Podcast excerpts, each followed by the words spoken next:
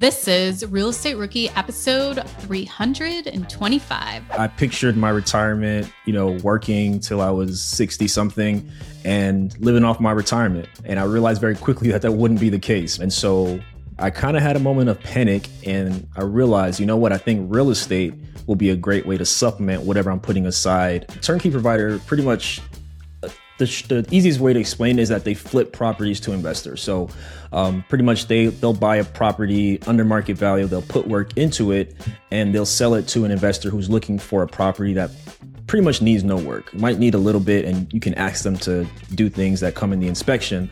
Um, and they usually come with property management included as well. My name is Ashley Kerr, and I am here with my co host, Tony J. Robinson. And welcome to the Real Estate Rookie Podcast, where every week, twice a week, we bring you the inspiration, motivation, and stories you need to hear to kickstart your investing journey. And we've got a great episode today. Um, we've got Sam Dolciné on the podcast, and uh, Sam actually runs a podcast of his own called the Black Real Estate Dialogue. Um, and uh, as soon as he came on, I could tell that he had a little bit of experience behind the mic because he was just so smooth and you know he delivered his story so well. And I was like, man, this this guy's got a got a great story. But so you guys are going to love this conversation with Sam. He's going to talk about red flags to look out for in potential tenants and how he almost got scammed by someone who wanted to rent his property You'll also get to hear Sam talk about red flags in a property, and you'll hear why he pulled out of two potential deals that he already had under contract. We start this podcast a little bit differently, talking about Sam's idea of retirement. So he actually went and pulled up his portfolio online for his 401k and played with the little tools and buttons they have on there to see what he would actually have at retirement. And to say it was uh, not exactly what he wanted might be an understatement. But then he makes one phone call, and this one phone call gets him his down payment on his first investment property. And one other thing I want to mention about Sam is this whole episode is you are going to learn all of the ways that he analyzed a market and did it so efficiently and saved himself so much time during that process too. So before we kick it over to Sam, I just got to give a shout out to our amazing rookie audience. And, and guys, Ash and I mean this from the bottom of our hearts. The rookie podcast would be absolutely nothing without our listeners. And we're so incredibly grateful and thankful for you guys when you take time out of your busy schedules to leave those reviews on Apple Podcasts, wherever it is you're listening. Uh, so I want to give a shout out today by someone of the username JR Smith 2012. And uh, JR says, the best information out there.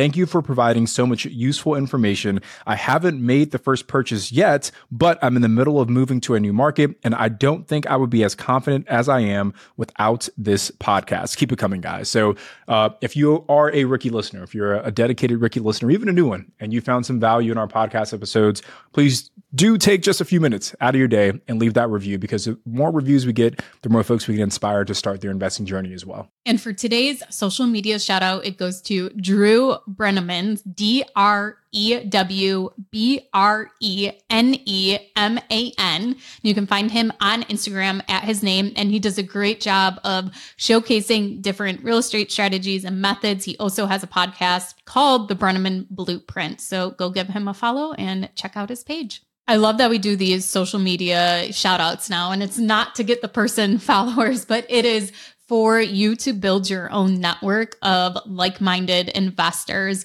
being able to learn from them and also watch them grow. You will not believe the motivation and inspiration and everything that you will learn just from filling your social media feed with actual real estate investors, especially rookies, and being able to connect with them. Trust me, as you know, entertaining as memes are, this will be way more beneficial to you. Okay, now let's get into our show, and we are going to bring Sam on. This show is sponsored by Airbnb. Did you know that I turned one of my first homes into an Airbnb? It's true. And it even helped me get the extra income I needed to launch my real estate career. So if you want to try your hand at making even more income with your property, Airbnb is the place to be. Your home might be worth more than you think. Find out how much at airbnb.com/host. Are current interest rates making you depressed about cash flow? What if it didn't have to be that way? Rent to Retirement has 2.99% seller financing available on turnkey properties. You heard that right. That's a seller financed 2.99% interest rate where the average cash flow is over $900 per month. They also have options where you can put as low as 5% down on multiple investment properties with no PMI. Rent to Retirement is the nation's leading turnkey investment company that understands what it takes to be successful in today's dynamic real estate market. Their reputation speaks for itself with more five star reviews than any other company on the Bigger Pockets website. Rent to Retirement offers fully turnkey properties that are newly built or renovated, leased and managed, allowing you to invest with confidence in the markets that offer the best returns. To learn more, visit renttoretirement.com. That's rent retirement.com or text REI to 33777. Again, text REI to 33777. Rookies, 2024 is the year to start protecting your rental properties with an LLC. But you don't have to do all the paperwork and filing yourself. Corporate Direct is your professional and affordable option for getting your LLC done right. They handle the state filings, draft your operating agreement, and act as your registered agent. They'll even help you comply with the Corporate Transparency Act a new federal disclosure law affecting every real estate investor. Corporate Direct is a family business founded by attorney, author, and rich dad advisor Garrett Sutton over 35 years ago. Now, his son Ted is a licensed attorney working with him. Together, they've helped thousands of real estate investors form and maintain their LLCs and protect their assets. If you're trying to build a real estate portfolio, do not skip the LLC. Head over to corporatedirect.com slash biggerpockets to schedule a free 15-minute consultation with an incorporating specialist. Mention Real Estate Rookie and get a $100 discount on your formation. That's corporatedirect.com slash biggerpockets. Sam, welcome to the show. Thank you so much for joining us today. It's an honor. It's a pleasure to have this opportunity. And I'm excited to get into my story and, and I really appreciate you, you two hosting me today. I, want to start this podcast off a little bit different today. And the first question I want to throw at you is what did you picture for yourself for retirement? Yeah. So initially, I pictured my retirement, you know, working till I was 60 something and living off my retirement, my 401k primarily. You know, at the time, I didn't have any visions of owning real estate or, you know, using rental income. I just assumed that my, you know, putting away however much percentage at work would would do the job.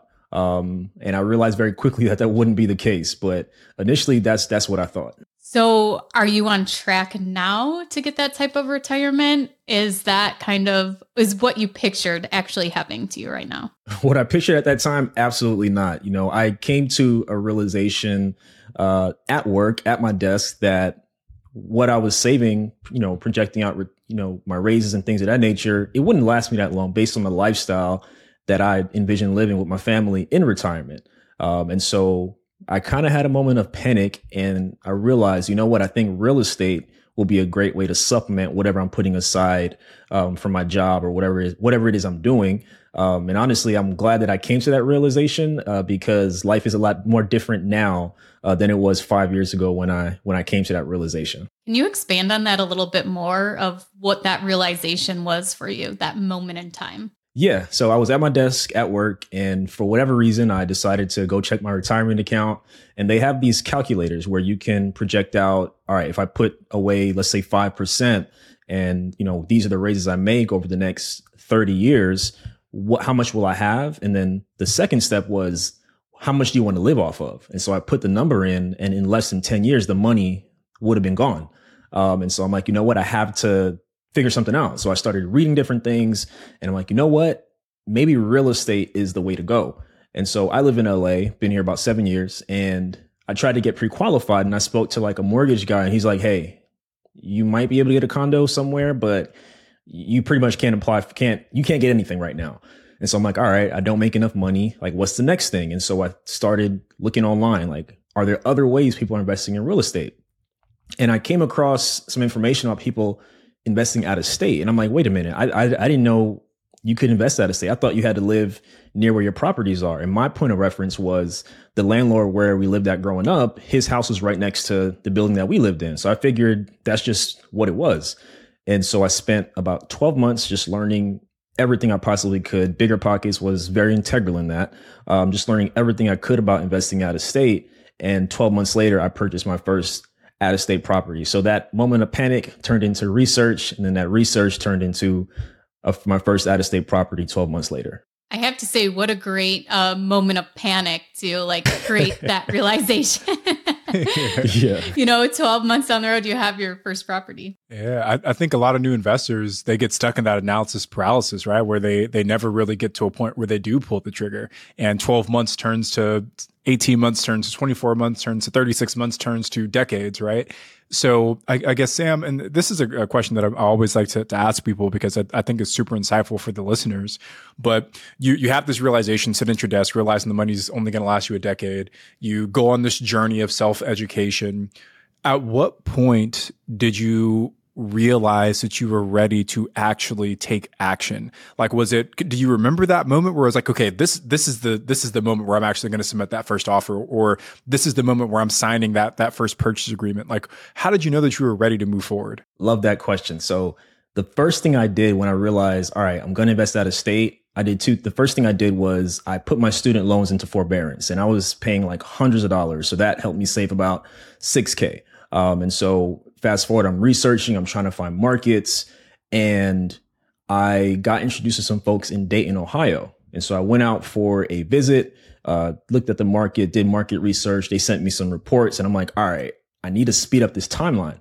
So I get the bright idea to call my retirement plan. I'm like, hey, how can I get access to some of this money? They're like, well, you have a couple options. You can withdraw however much and pay the big tax penalty, or you can borrow up to 50% of the balance. And I'm like, wait a minute. If I combine what I've been saving from not paying student loans plus what I can uh, borrow from my retirement plan, I'll have enough for a down payment and I can get into this Dayton market much quicker. And so I did that the same summer that I went on that visit. I'm like, you know, I got to get into the game. And so once I had the money, I knew I was ready. Um, and then, you know, a couple months later, a property came on the market that fit my criteria and I just I just went for it. So, you know, I think for me, once I had the money, I'm like, all right, I need to make this thing happen. Um, but all the while I was preparing, and then that moment came during the summer where I'm like, okay, I can add to what I've been saving already. Let's do it. Sam, when you decided on this during your analysis, why did you pick Dayton, Ohio? Yeah, so it's funny. So I had a Google Doc with just a bunch of markets, uh, pro- most of them in the Midwest or some parts of the South.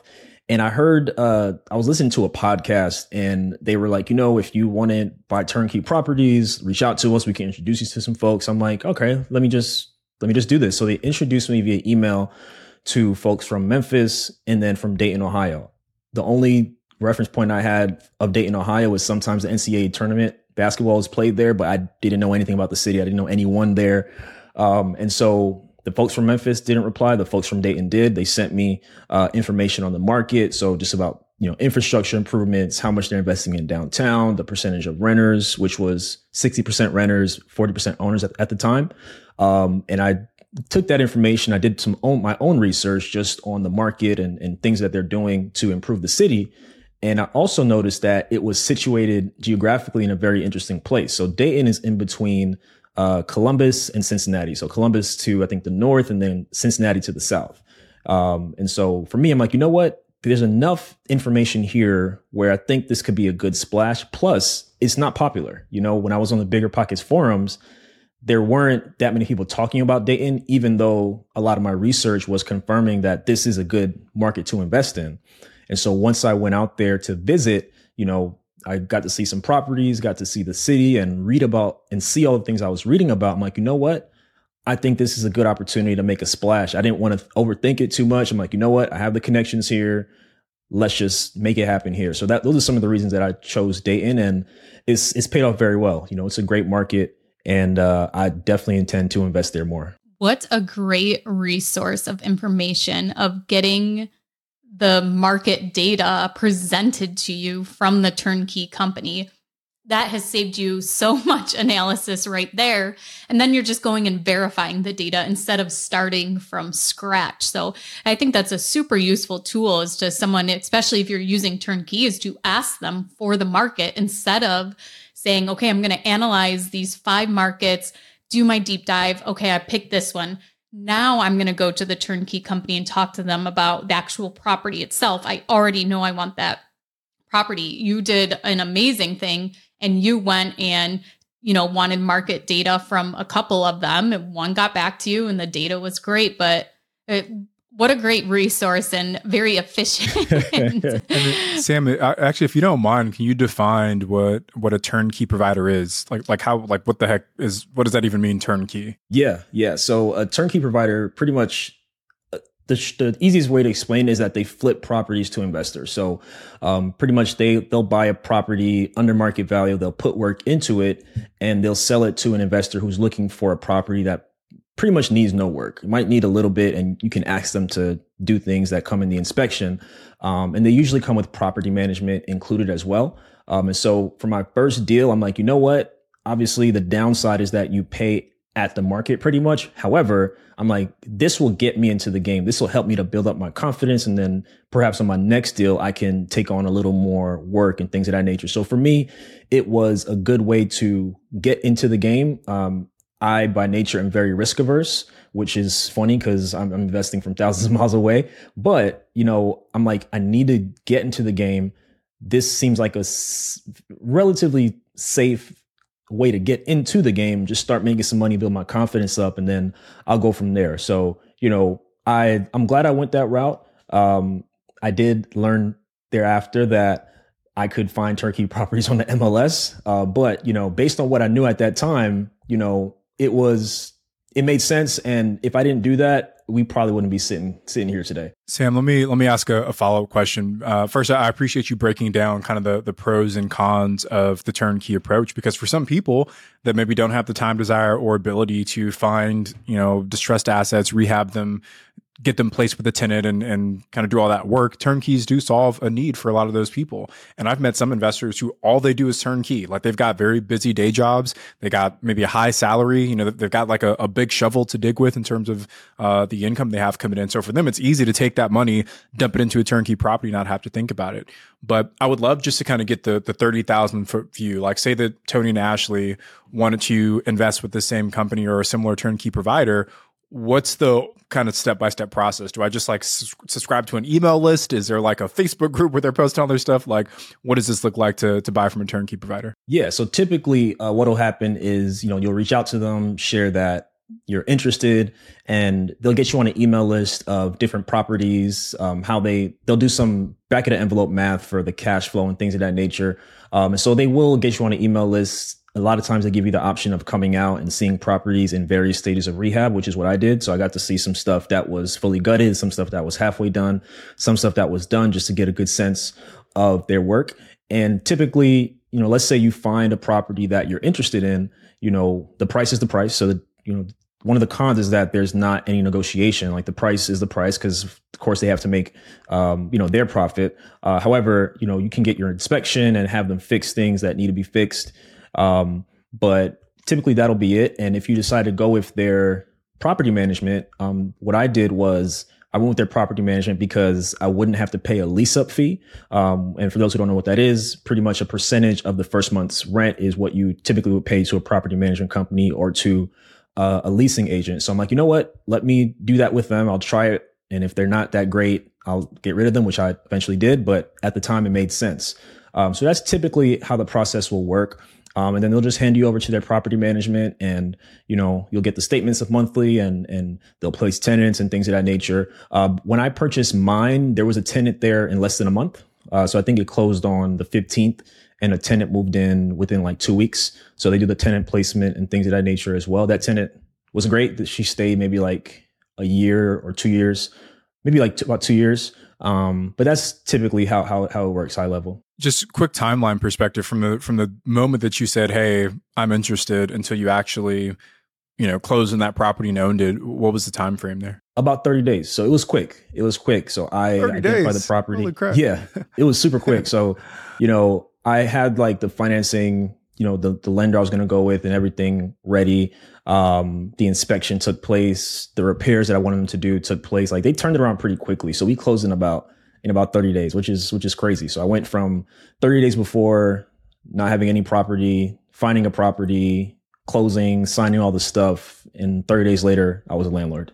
So it's pretty crazy. Do you think part of the reason you were able to do that so fast was because you felt more comfortable since you visited Dayton. Can you kind of give us your opinion on what, you know, first of all, what was the cost to actually go there? Did you fly there? Did you drive there? Did you have to stay overnight? Um, and going there, and was it worth it to go and actually be on the ground and like visit the area and see their properties?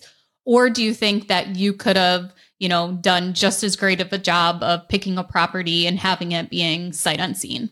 Love that question. So I found a lot of value in going out there and it's not the easiest place to get to. Like I had to get a connecting flight, I think in Chicago and then the next flight down to Dayton um, from LA. But for me, it was important to visit because again, like you got to think about it. I don't, I didn't know anybody investing long distance. Like I was the first like I was making a taking a big chance. You know, I didn't know anybody who was doing that. And so for, to me it was great because I got to almost like put my hands on it or like check the city out for myself, like drive around and see what's happening around the city. And the person from the company, she drove me all around, you know, I got to check out the city, go to different places. And to your point, as you mentioned earlier, like verify a lot of my research. So I verified a lot of what they sent me online, but then to see it in person for me personally, it was great. It was great. And so I, I definitely think I could have done it sight unseen. I know a lot of people do. I mean, I haven't seen the last place I purchased yet. Um, but you know, for me, for the first time, it was super important to go out there and and see it myself. And I felt good. I felt good after I went there. I'm like, you know what? Like I know 100% that this is this is where I want to be. This is this is what I want to do. Sam, if I can, if I can ask, right? You you mentioned that the turnkey was, even though there were some some cons to it, there were some pros as well, right? Like getting that that first base hit, kind of building your confidence to be able to do this on your own. So, I guess let me let me ask, even though you didn't necessarily find the the distressed property, manage the rehab, place the tenant yourself, I'm assuming that you probably still picked up some things along the way that kind of prepared you for that next deal. What were some of those initial lessons you learned on that turnkey property that you feel kind of prepped you for for the next one? Yes. So I think the first thing is to have more confidence because I eventually visited that particular property about let's about 14 months later. You know, I, I was like, you know what? Let me just come back. Let me see how it's going. Let me put my hand, put my eyes on the house, see see what it's like. And the management company was really acting like I was a nuisance. You know, I was trying to get access to the property, and eventually, my boots on the ground, who I also met on Bigger Pockets, she went with me to the house, and we just checked in on the tenants, like, hey, you know, we just want to make sure everything is cool. And I had been debating letting go of the property manager and self-managing. And that was really confirmation that i could i should just try it. And if it doesn't work out i'll just find another management company. So that's one thing i learned um, just to follow my instincts because my instinct was to move on. Um, but after that visit you know i think i sent them like a 30 day notice and and we we parted ways. Uh, so that's the first thing. And then the second thing i would say i learned is that I could find turnkey properties on the MLS. So the next deal, I'm sure we'll get to that uh, found a realtor and and we we went that way. Um, so you know, again, I, I went based on what I knew at that time, and I always tell people like know enough to get to the finish line. You don't need to know everything. You know, make your decisions based on what you know. Um, and so if I could do it again with what with what I know now, and obviously hindsight is always twenty twenty, I would just go with the realtor, and you know, you have more negotiating power that way, and and there's just more flexibility in, in what you can do and, and pricing and things of that nature. Um, so those, I would say, those are the those and then the last thing i would say is that uh just to get started like you know i for me was important to start right? Even if i made like 300 bucks a month like at least i started and i can figure out how to get better deals over time how to improve things over time which is what i did. So i would say those are the things that that i learned. Sam you you said something uh know enough just to get to the finish line. And i, I like that saying and I, I might even tweak it just a little bit to say know enough just to take your next step because I, I, think that's where a lot of rookies get stuck is that they they they sometimes do want to see every step straight to the finish line, but you oftentimes don't really know what you don't know. And as long as you kind of have the confidence to put that one foot forward, then the next foot forward, that's how you start to to make progress. And it and it seems Sam that that's kind of how you you navigated this situation. One hundred percent. That's exactly what I did. So I want to I want to touch a little bit because you you said that you got rid of the uh, turnkey property management and are, are you still currently self managing that property? Yes. Yes. Okay, so let, us talk about that because you're in California. Uh, Ohio is almost like thousands of miles away. Um, so how are you remotely managing this property, um, given that you know you've never done it before? Like, what were the steps you had to take to kind of teach yourself? What tools, automations? Just tell us the whole experience of self managing uh, from multiple states away. Absolutely. So the first thing I had to do was find a platform to receive the rental payment. So prior you know what how the how the property management works is you know they just send you the money via ACH so it's in your bank account every month. Um, and so I switched the tenant over to apartments.com and, you know, sent her an email letting her know, Hey, you know, I'll actually be managing the property now. And at that point, I had put her on a six month lease. Like she had asked to be on a six month lease and, you know, that ended early, but I'm sure we'll, we'll get to that. Um, and so from the logistics standpoint, that was pretty much all I had to do. Um, and just make sure the payments were redirected and, you know, the management company sent me her security deposit and, and what I had in reserve. So from that perspective, it was pretty seamless and it was all pretty simple until she left.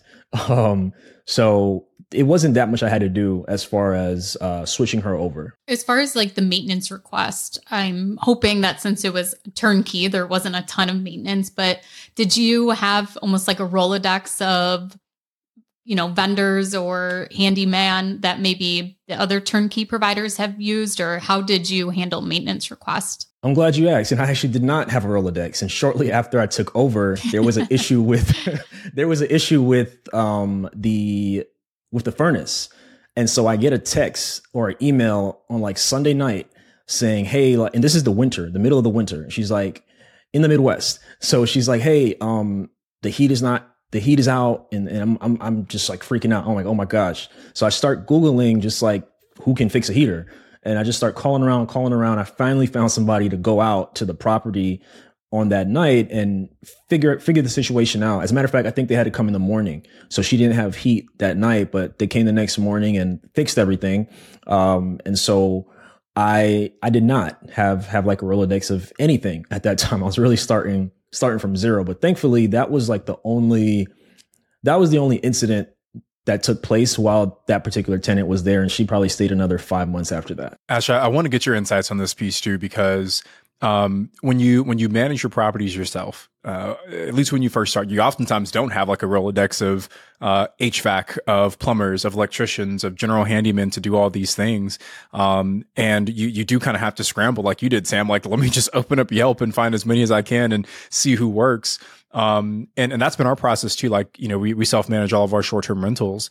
And I remember the first time we had like a big maintenance issue in Joshua Tree that like our handyman couldn't fix. We had to like source, I think it was like an HVAC issue, uh, similarly.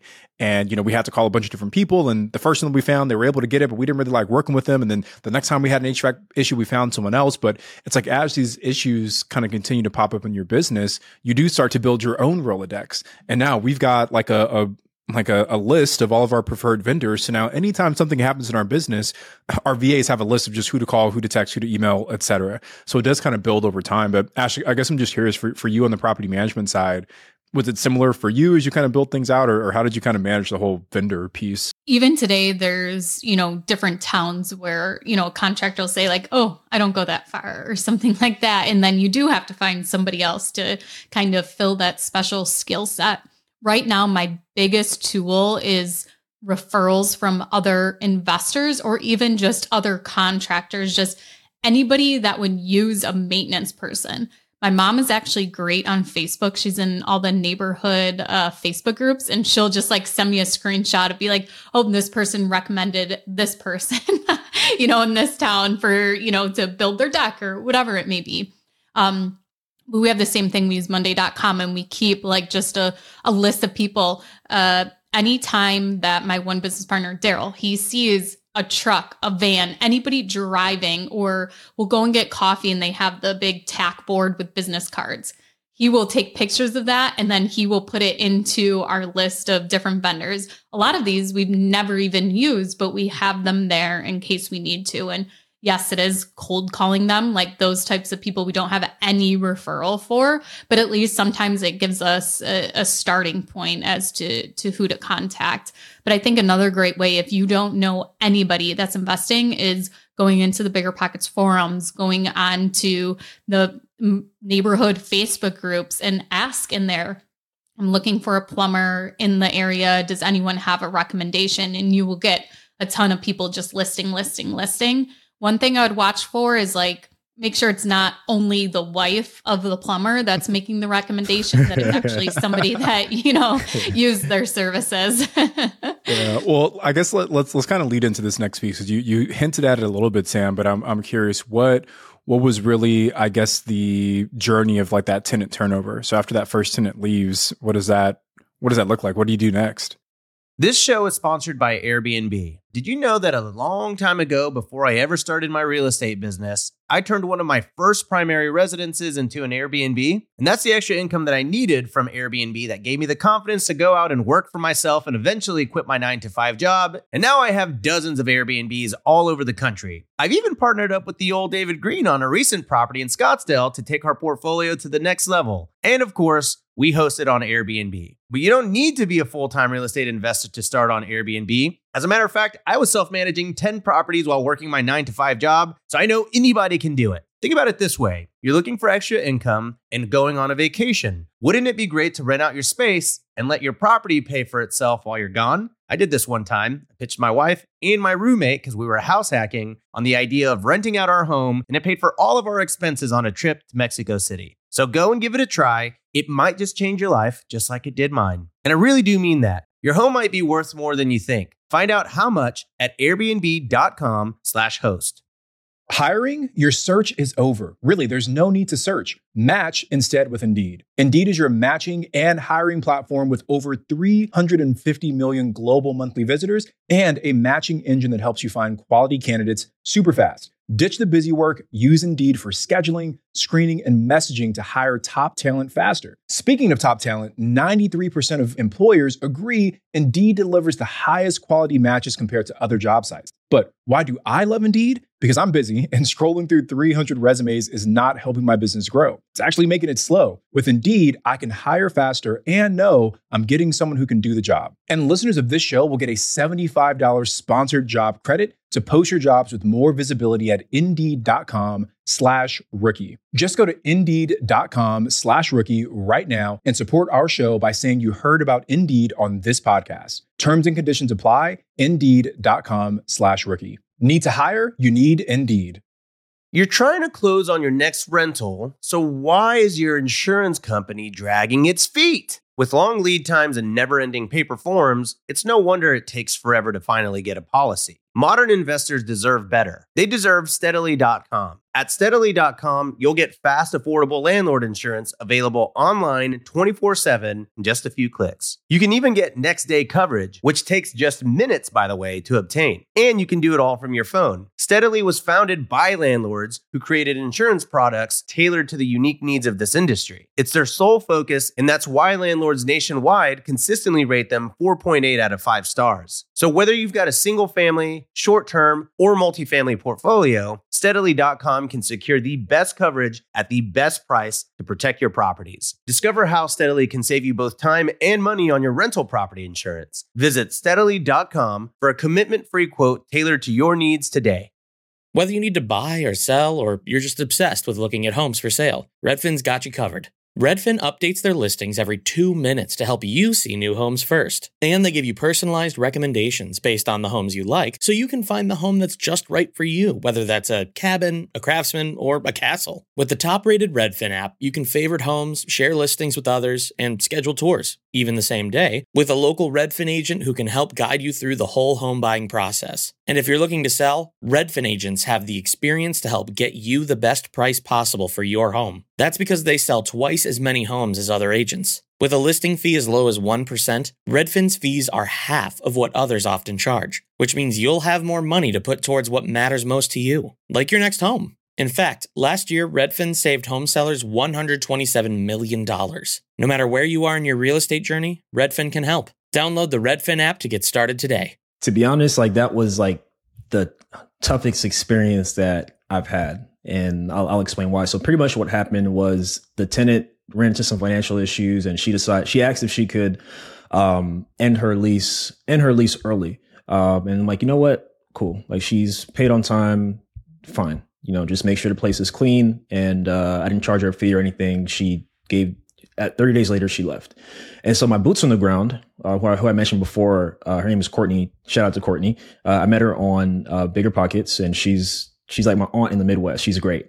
Uh, and so she did the checkout process with the tenant, just you know made sure the place was in good condition, got the keys and everything. And she said, "Sam, there is a smell here. It, it smells like the dogs have been doing their business inside." And at the time, there was carpet.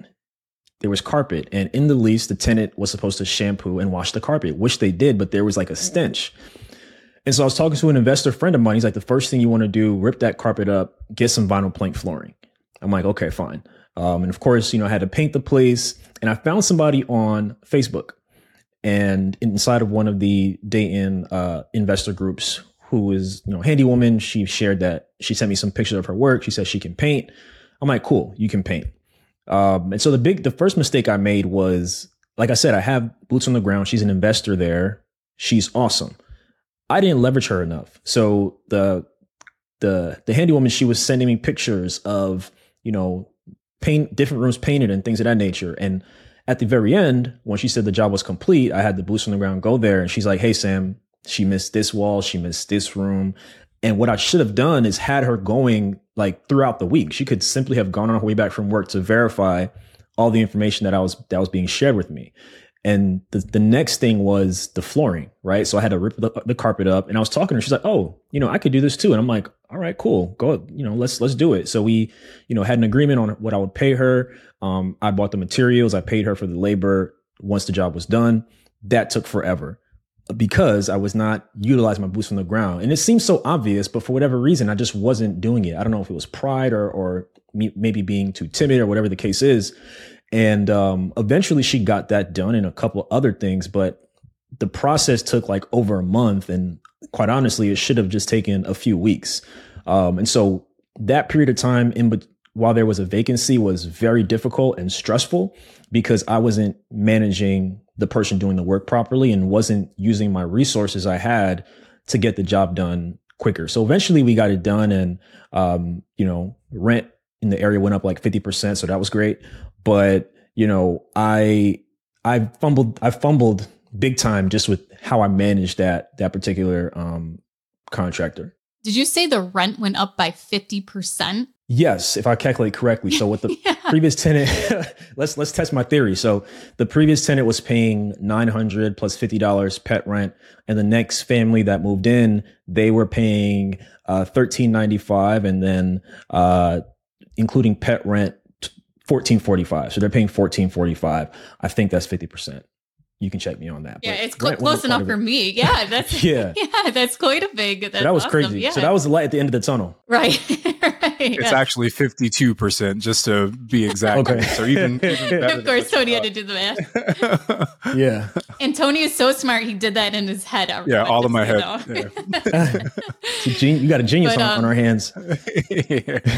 so let's let's talk about that portion of it is to changing that rent. Now, did you go in and did you list the apartment for this after pulling comparables in the area? What other things were listing for? Did you rely on your boots on the ground? What was that process of deciding what to list the unit for? You know what's funny? I had listed it before everything was complete for like 1200 and then I took it down after like a week and I'm like, you know what? Let me actually make sure this person finishes everything and everything is good to go. It's cleaned out and everything. And I looked on the market. So what I typically do is either look on like Zillow or Redfin, look at look look at homes for rent in the zip code that are three bed, one and a half or two bath, and then I also go to Rentometer to verify everything. And so I saw a, a property similar square footage in the area that was like 1395. I'm like, wait a minute, this has to be a joke. And so I looked and I'm like, no, this is actually a real listing. So I'm like, you know what? Let me try and see what I can get at this price. Um, and so I put the price up at 1395 and the way that I learned to do it, I, I, used to do just individual appointments, which is a huge waste of time. Um, so what I do now and what I eventually did was just open houses. This is the day, this is the time, come see the property. That's it. Um, and so I'm like, you know what? Let me see if I can get this much rent. And so it was up on the market for maybe three or four weeks. And I found the right, uh, I found the right people, um, after almost being scammed. Um, and they were down to pay, they were down, they were down to pay it. Um, and so I just tested the theory and I, that's typically what I do. Like I try to go a little bit higher and see what type of results I get. And if I don't get a lot of traction, I drop the rent a little bit and just, you know, see how the, what the inquiries look like. Um, but yeah, I just put it up there and I'm like, let's see, you know, let's test it for a few weeks and see if people will bite. And, you know, I've had the same family in there since 2021 and I'm actually sending them a new lease this year. Um, they're going to, they're going to stay there and they've been, they've been great tenants. Sam, you can't use the word scam and not uh, educate us on how we cannot get scammed Read- learning read from you. mind. yeah, I'm happy to happy to share. So I use apartments.com um, for the management and also like to receive applications. So whether the leads come from Facebook, which is where most of them come from, they are directed to apartments.com to submit their application. Um, and so there was this one particular applicant and I'm looking through the documentation and the ID, the IDs and the W2 or W9s, like they're not matching. Like the names are all different, but they're all claiming to be one person.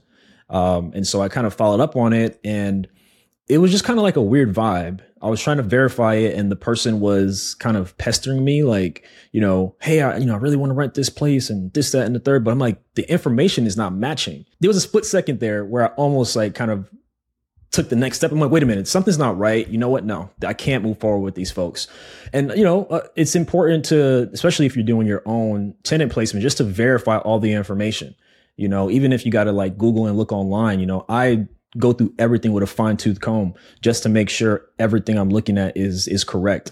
Um, and so, you know, basically the person tried to, I don't know if they're putting a family member's information or or whatever the case is, but the documentation was not lining up, and they were really persistent with me about their desire to rent the property, which was another red flag. So I'm glad that I, uh, at that decision point, I'm glad I decided to go in a different direction. But yeah, I mean, some people will just try to do that. Tony, I think we need to do an episode, uh, maybe a rookie reply on tenant red flags instead of dating red flags. Or just So like your tenant tenant screening in applicant general, red flags. right? Yeah, Yeah, yeah. yeah. So it, Sam, I, I think maybe this was probably the same in your situation, but a lot of times it's better to have a longer vacancy than to rush and take an apartment or take a tenant just to fill the unit. So it, anyone who's going through that process right now, really think about that and wait for it's better to wait for the right tenant than just to get somebody in there where you do have that like back of mind like oh, i'm kind of taking a risk here. They really don't um you know meet what i want but i want to get somebody in there. And you know it's not always the case. It's not always you know somebody awful. I rented in a unit once to somebody who i was like iffy about. Like they just barely met the screening criteria and they lived there for two years and when they moved out the woman cried to me and said, Thank you so much for taking a chance on us. We just bought our own house for the first time ever. It was her and her two kids, and we're moving there. So, like, that's not always the case, but I think it would be good if we did an episode on red flags. So, you know, can kind of because there's a lot of times I've looked back and been like, man, those those red flags are there. I didn't see it. Uh, and honestly, like that that message, the the message, Ashley, of of patience, I think translates to a lot of different parts of being a real estate investor. Like sometimes we get so focused on the money right now that we we start to maybe make poor choices. Like uh, I rushed and hired a contractor because my usual guy was like, "Hey, Tony, I can start in four weeks." And I was like, "I need someone to start today," and I ended up having to pay two contractors because the first guy didn't finish the job the right way. Um, you know, so there, there's a lot of instances people who maybe pull the trigger too soon on a deal because like, "Hey, I want a deal today," not realizing that a, a better deal might be right around the corner. So I think that idea of just patience as a real estate investor is probably something we don't we don't talk about enough. Um, but but with that, Sam, I, I want to transition to deal number two because we, we we got through some of the trials and, and triumphs of your your first deal. But um, how did that first deal then prepare you for the second deal, and what, what did that one kind of look like? Yeah, absolutely. So I actually took a couple years and sat out, just sat on the sidelines. And in the fall of 2022, my wife was like, "Hey, you know, what? When are we, when are you going to get more properties?" I'm like, "Oh, all right. Well, I guess I, I guess I should." And at the time, of course, like interest rates were going up, and I'm I consider myself kind of a contrarian thinker. So I'm sure you guys know, like people are on the sidelines right now. So for me, I'm like, this is the best time to get in. You know, if I can find a deal that will pencil and, and cash flow, regardless of the interest rate, we should buy something. And so I started my search in September 2022. I found an investor friendly realtor inside of a Facebook group. And, you know, I just started looking at, looking at deals. Is that also in Dayton, Sam? Also in Dayton. Yep. Also in Dayton. Um, and so I was looking for about six months. I was under contract twice, backed out of those deals, and I finally closed on that next property in February of 2023. Um, but yeah, I, I bought that that next property, and you know the interest rate is about seven percent almost, but you know the cash flow is great. I think it rent it rents for 1370. The mortgage is 690, so the spread is pretty solid on it. Um, and again, you know, I decided to get in because everybody was going the other direction. So for me, it's like perhaps less competition. And perhaps sellers will be willing to do more um, and negotiate more. Um, and so, you know, it was a great opportunity and got that rented a couple months after. Had to do a little bit of work on it. Um, but yeah, it's it's going well. It's going well so far, and happy to dive a bit, dive a bit deeper into any any part of the deal too. Yeah, first I'll say seven percent today honestly isn't all that bad. I mean, I've got a, a short term rental just refinance at like eight point seven percent, which is like pains me to say. Um, so seven percent, you know, I'd be happy to get seven. But just just really quickly, um, you, you mentioned that you pulled out of two deals before you closed on this one. Can you just like you know run down like what were the things you saw during that due diligence or both of those due diligence periods that, that made you want to pull out? Absolutely, absolutely. So it's funny the two things that the two deals that didn't work out actually inspired me to create a pretty expansive walkthrough checklist for things that I missed while walking through my my realtor. I usually get on FaceTime and I I don't care if it takes an hour. I have her go through every single thing on the list. But the reason I backed out of those properties is because uh, structural issues. They both had structural issues. So as my inspector, and I've worked with the same inspector since 2019. Um, he's actually helped me avoid like multiple uh, bad properties, and I was actually referred to him through a bigger pockets forum. Um, but he called me on one of them. He's like, "Hey Sam, I'll stop the inspection right now. I'll just pay you for my time. Do not buy this house." He's like, you know, as I'm going up the stairs, there it's leaning. There's all type of structural issues in this property. This is not safe for somebody to live in. And so that was one of the properties. The other property. Wait, I just I just want to clarify. You said that the the inspector called you and said that. Yeah, he called me. He said, "Hey Sam, I'm like going through this." He's like, "I if uh, just pay me for my time. You, I do not recommend buying this house because the structural issues in here are ridiculous." I've never had that happen. Actually, have have you ever had an inspector call you and say, "Don't buy this"? No, they usually don't give their opinion, or yeah, they so they tread around it. yeah, it must have been bad for an inspector to say, "Don't buy this." That's crazy. Yeah, I mean, I I respect him because of that. Because I mean, hey, if he did the whole inspection, he gets all his money, right? But I think I paid him a couple hundred bucks. Like I don't even think I paid him fifty percent of what the full cost would have been. But he's like, "Hey, Sam, like." I know you're out of state. I don't want you to get taken advantage of. Like, this is not a good, good, good deal. Um, and on this, the other property that we backed out of, it also has structural issues, and the inspector recommended that they have a structural engineer go out and verify, you know, the findings, what he found. And so they had someone do that, and I sent the inspector their assessment, and the, the structural engineer was pretty much like, "It's fine." And I called the inspector. I shared it with him. He's like, he was pissed. He's like, you know, I can't understand how somebody who's licensed could make such an assessment because of X, Y, and Z. It's very clear that, you know, this is a structurally comp- compromised home. And he just felt like they were trying to just pass off the problem to somebody else. Um, and so I ended up backing out of that that particular deal too. I mean, there were other things, but the main thing was like the structural issues. And I'm like, you know, I'm not going to buy a property where I have to do all these things because of the structure and something that probably will be end up being a money pit. And in fact, on one of the deals, the seller discounted it by like 20, 25,000 after the inspection, which told me pretty much everything I needed to know. They're willing to cut the price to pass on such a big problem to somebody else. Um, and so, you know, those two deals didn't work out, but it led me to the final one, uh, which which did work out, thankfully. And Sam, to clarify, this was an inspection from like a third party service that you hired to do this during your due diligence period. This wasn't part of your bank financing or funding that they required you to do an inspection at all? Good question. Yeah. So this was like an independent third party. Um, so I've, I've, used the same guy for like four years. Um, but on one of the properties, I'm glad you mentioned the bank financing. Like the bank let me know, like, hey, we're not going to finance this property with this structural issue.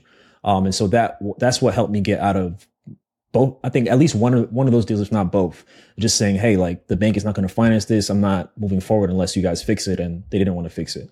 Let's let's walk through that real quick. So you must have notified the bank that there was the structural issue, and then because or else they wouldn't have known anything about your third party independent inspection, correct? Exactly. Exactly. And I also was trying to find ways to get out, you know? Yeah, that's a, a great strategy. Because you in your contract, you must have had a contingency saying that if you did not get bank financing, that you could walk out of the deal. Exactly. Yeah. And that's why it's so great to have these protections in place and also finding ways to kind of get those protect protections to work for you. But yeah, that was a great strategy. Can we just expand on that really quickly, like the the contingency piece, and for folks that maybe aren't super familiar with that? So, like when you when you sign a purchase agreement for real estate, typically there there are multiple contingencies found inside of that purchase agreement. It's going to vary from transaction to transaction, but some of the basic ones that you'll find are there's typically a due diligence period and where you as the buyer have your opportunity to do your inspections, to walk the property, to gather additional information that you couldn't before you submitted your offer. And if you find something that you feel is important, you can then either renegotiate with the seller or you have the ability to walk away if you guys can't come to an agreement. So that's a big one that, that folks use. You have your appraisal contingency. So if the property doesn't appraise for what you have it under contract for, again, you can try and renegotiate. And if you guys can't come to an agreement, then there's an opportunity to step away as well. Then you have your financing contingency as well to where you can say, Hey, if I can't get a bank to give me money to buy this thing, then I have the, the option to walk away, which is why, you know, the quote unquote cash buyers oftentimes are able to submit lower offers because there's more certainty with the deal that's cash because it doesn't have the appraisal contingency or the financing contingency that some of these debt uh, based offers do. So I just want to clarify that because we, we, were throwing around the word contingency, uh, but just to, to break it down for folks. Tony, I just made a note to make that an Instagram reel. I'll make sure to tag you because that was great. that was, great. I was like, that'd be a great Instagram reel idea. We get at least one of those per episode. well, Sam, I'm going to take us to our rookie request line. And anyone can submit a question to us at uh, biggerpockets.com slash reply. And you can enter your question or you can send a DM to Tony or I or leave it in the Real Estate Rookie Facebook group. So today's question is from Molly Allred. This is a question for out of state investors. What tools or methods did you use to determine where to invest? We live in a ridiculously expensive area and would like to invest out of state in an area without such a high barrier of entry. My husband and I are both from Michigan, but I don't want to necessarily limit my search only to Michigan. We live in Colorado and are currently house hacking our primary residence. Well, that's exciting. Congratulations on the house hack. So, Sam, what would be your advice? Are what are some of the tools or methods that you have used to determine where to invest out of state? Absolutely. So the first thing is uh, narrow down your region. So I would say look in the Midwest and look in the South just to get started. And the next thing you want to do is what are the major cities? So if you're looking at Michigan or Ohio, what are the major cities? And then what are also the cities that are in between. So like what's outside of Columbus, what's outside of Cincinnati, because you may not necessarily be able to afford inside the main city, but a lot of times they're like, I don't know if you call them maybe tertiary markets, um, or secondary markets within a particular region. Um, you know, that can give you some more options. So the, the third thing you want to do is when you find a couple cities you're interested in or, or cities outside of the major cities you're interested in, what is happening in that market? Is the city investing in itself? Are there employers coming there? Are they improving the in- infrastructure? Are they um, putting things in like bike lanes? Are they putting in new parks or, or redoing the parks? And any city that's investing in itself will always have a website about it or have they'll, they'll always want to publicize that. So for example, in Dayton, I think the website is downtowndayton.com or .org. They show every single thing that they're doing, all the investments that are being made. Um, so that's the next thing uh, that you want to do. Um, and then, all, then of course, you want to see what are the prices of the homes. If you want to buy a multi-unit or if you want to buy a single family, what are the prices of the homes? Are those within your budget? And then what are the rents? You know, what is some what is the cash flow that you can get? Um, you know, what's the estimated cash flow you can get based on the type of property you want to buy? Um, and so once you have that information, and if it looks good enough to you, then you want to build your team. Um, you want to get an agent or, or a wholesaler or go direct to seller yourself um, and then go from there. But as far as finding the city, those are like the four or five things I would say that'll help you get to get a good start. I just Googled it and it is date, uh, downtowndayton.org too. But yeah, just at a quick glance, like there's, here's a blueprint of what we're doing to our city and things like that. Yeah. Sam, what a great breakdown of like how to, how to choose a, uh, choose a city to invest in.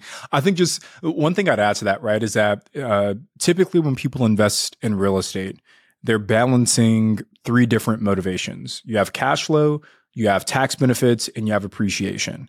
And people, you know, will, will rank those three motivations differently depending on your unique situation. If your big focus is cash flow, then yeah, maybe going to the Midwest is a good play for you. If you want appreciation and tax benefit, then maybe some of the more expensive markets make more sense for you. So I think before you can even try and whittle down of the 19,000 cities in the United States, like which one is the right choice for me, it's really getting clarity on what are my motivations, what are my goals as a real estate investor. And then from there, you can start to, to make some more informed decisions. And I love listening to people that are are smarter than me when it comes to like data and economics. And like Dave Meyer, um, you know, he he runs the On the Market podcast, employee of Bigger Pockets, wrote the book Real Estate by the Numbers. Incredibly smart guy, and um, there's tons of blog posts that he's written on the Bigger Pockets blog about different markets that investors should be looking into. He's done YouTube videos about markets. There's a lot of content out there about um, where should you look that people who are smart of Dave Myers uh, have already kind of looked into to, to kind of give you a, a leg up. So love your answer, Sam. Just wanted to add that for folks as well. Love that. All right. Well, let's uh let's finish things off here with our, our rookie exam, Sam. So you've uh you've killed this interview so far, but I'm sure you'll crush it with the exam as well. So these are the three most important questions you'll ever be asked in your life. So Sam, are you ready for the rookie exam? Uh, I was I was born ready. Let's do it. There you go. All right, man. Number one, what's one actionable thing rookies should do after listening to your episode? So if you want to invest at a state, start looking for a market.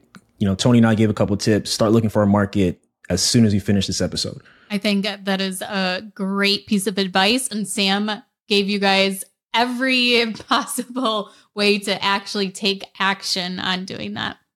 Okay, next, what is one tool, software, app, or system in your business that you use? Uh, apartments.com. You know, it's free, it's pretty simple to use. Um, you know, tenants pay their rent that way and there's no checks or anything like that and it's pretty seamless so uh, that's one one tool that i use that that i really like Gotcha. And then last question for you, Sam. Where do you plan on being in five years? That's a that's a great question. So in five years, I definitely uh, want to have picked up a couple more properties. You know, I I love real estate. You know, it's a wonderful thing. And I also realize that I don't necessarily want like 20, 30 doors. You know, I want the fewest number of doors with the highest amount of cash flow. Um, so that's, that's my goal. Um, and so hopefully, you know, in five years, I'm, I'm closer and, you know, have a handful more properties, um, in, in my portfolio. So, Sam, what are you most excited for in retirement? Like now that you have your blueprint to achieve it, because we started the episode out with what you thought retirement was going to be for you. And now that that's changed and you're kind of on a different path, what what are you excited about most? Yeah, I'm excited to just relax, you know, and and hang out with my family. You know, hopefully, my wife and I have some children and maybe even some grandchildren by then. Um, but I would say, you know, I want to use real estate to buy time. You know, I think that's the most important thing. That's the most important thing we have. You know, you can't make more time. Um, so hopefully, you know, my wife and I can retire earlier through real estate and other other ventures. And I'm just looking forward to just enjoying life. You know, doing what we want to do, traveling where we want to travel, and living where we want to live. And I think it's possible uh, through real estate, especially if you look further down the line. I mean, rent's only going to go up. You know, we'll pay down debt even more. Um, so that's that's what I'm looking forward to. Awesome, Sam. Well, hey, brother, we're, excited to see you go on that journey, man, and, and, hopefully we'll get you back here on the Rookie Podcast when you've you've reached that uh, that retirement milestone, and you can give us the update. But um, I want to finish things out by shouting out this week's Rookie Rockstar, and this is actually a name you might remember from episode 297 of the Real Estate Rookie Podcast. But it's Olivia Tati, and Olivia says just went live almost two weeks ago on our first out of state long distance real estate investment property which we used private money to fund. So they had someone else fund this entire deal for them. Uh, my best friend and I DIY uh, renovated this property ourselves. Um, she said two little ladies changing toilets, vanities, electrical receptacles. We had no clue what we were doing, uh, but thankful to the bigger pockets and real estate rookie community and the podcast for lighting this fire in us. So again, if you guys want to hear uh, Olivia's full podcast episode, head back to Rookie 297. Well, Sam, thank you so much for joining us today. Can you let everyone know where they can reach out to you and find out some more information about you? Absolutely. It was it was a pleasure to be on the platform. Like I said, uh, Bigger Pockets was really integral in me getting started and building out my network and boots on the ground and all those things. So just want to say thank you for the opportunity. And uh, if anyone wants to keep up with me, you can find me on Instagram at Black Real Estate Dialogue. Uh, send me a DM uh, after you listen to this. Let me know what you think, and would love to connect. And if I can answer any questions, would love to do that. Um, and you know, happy to come back at any point uh, if I could be of, of of service. So really appreciate this opportunity and, and thank you too for for a great interview. Thank you for listening to this week's rookie podcast. I'm Ashley at Wealth from Rentals and he's Tony at Tony J Robinson on Instagram and we will be back on Saturday with a rookie reply.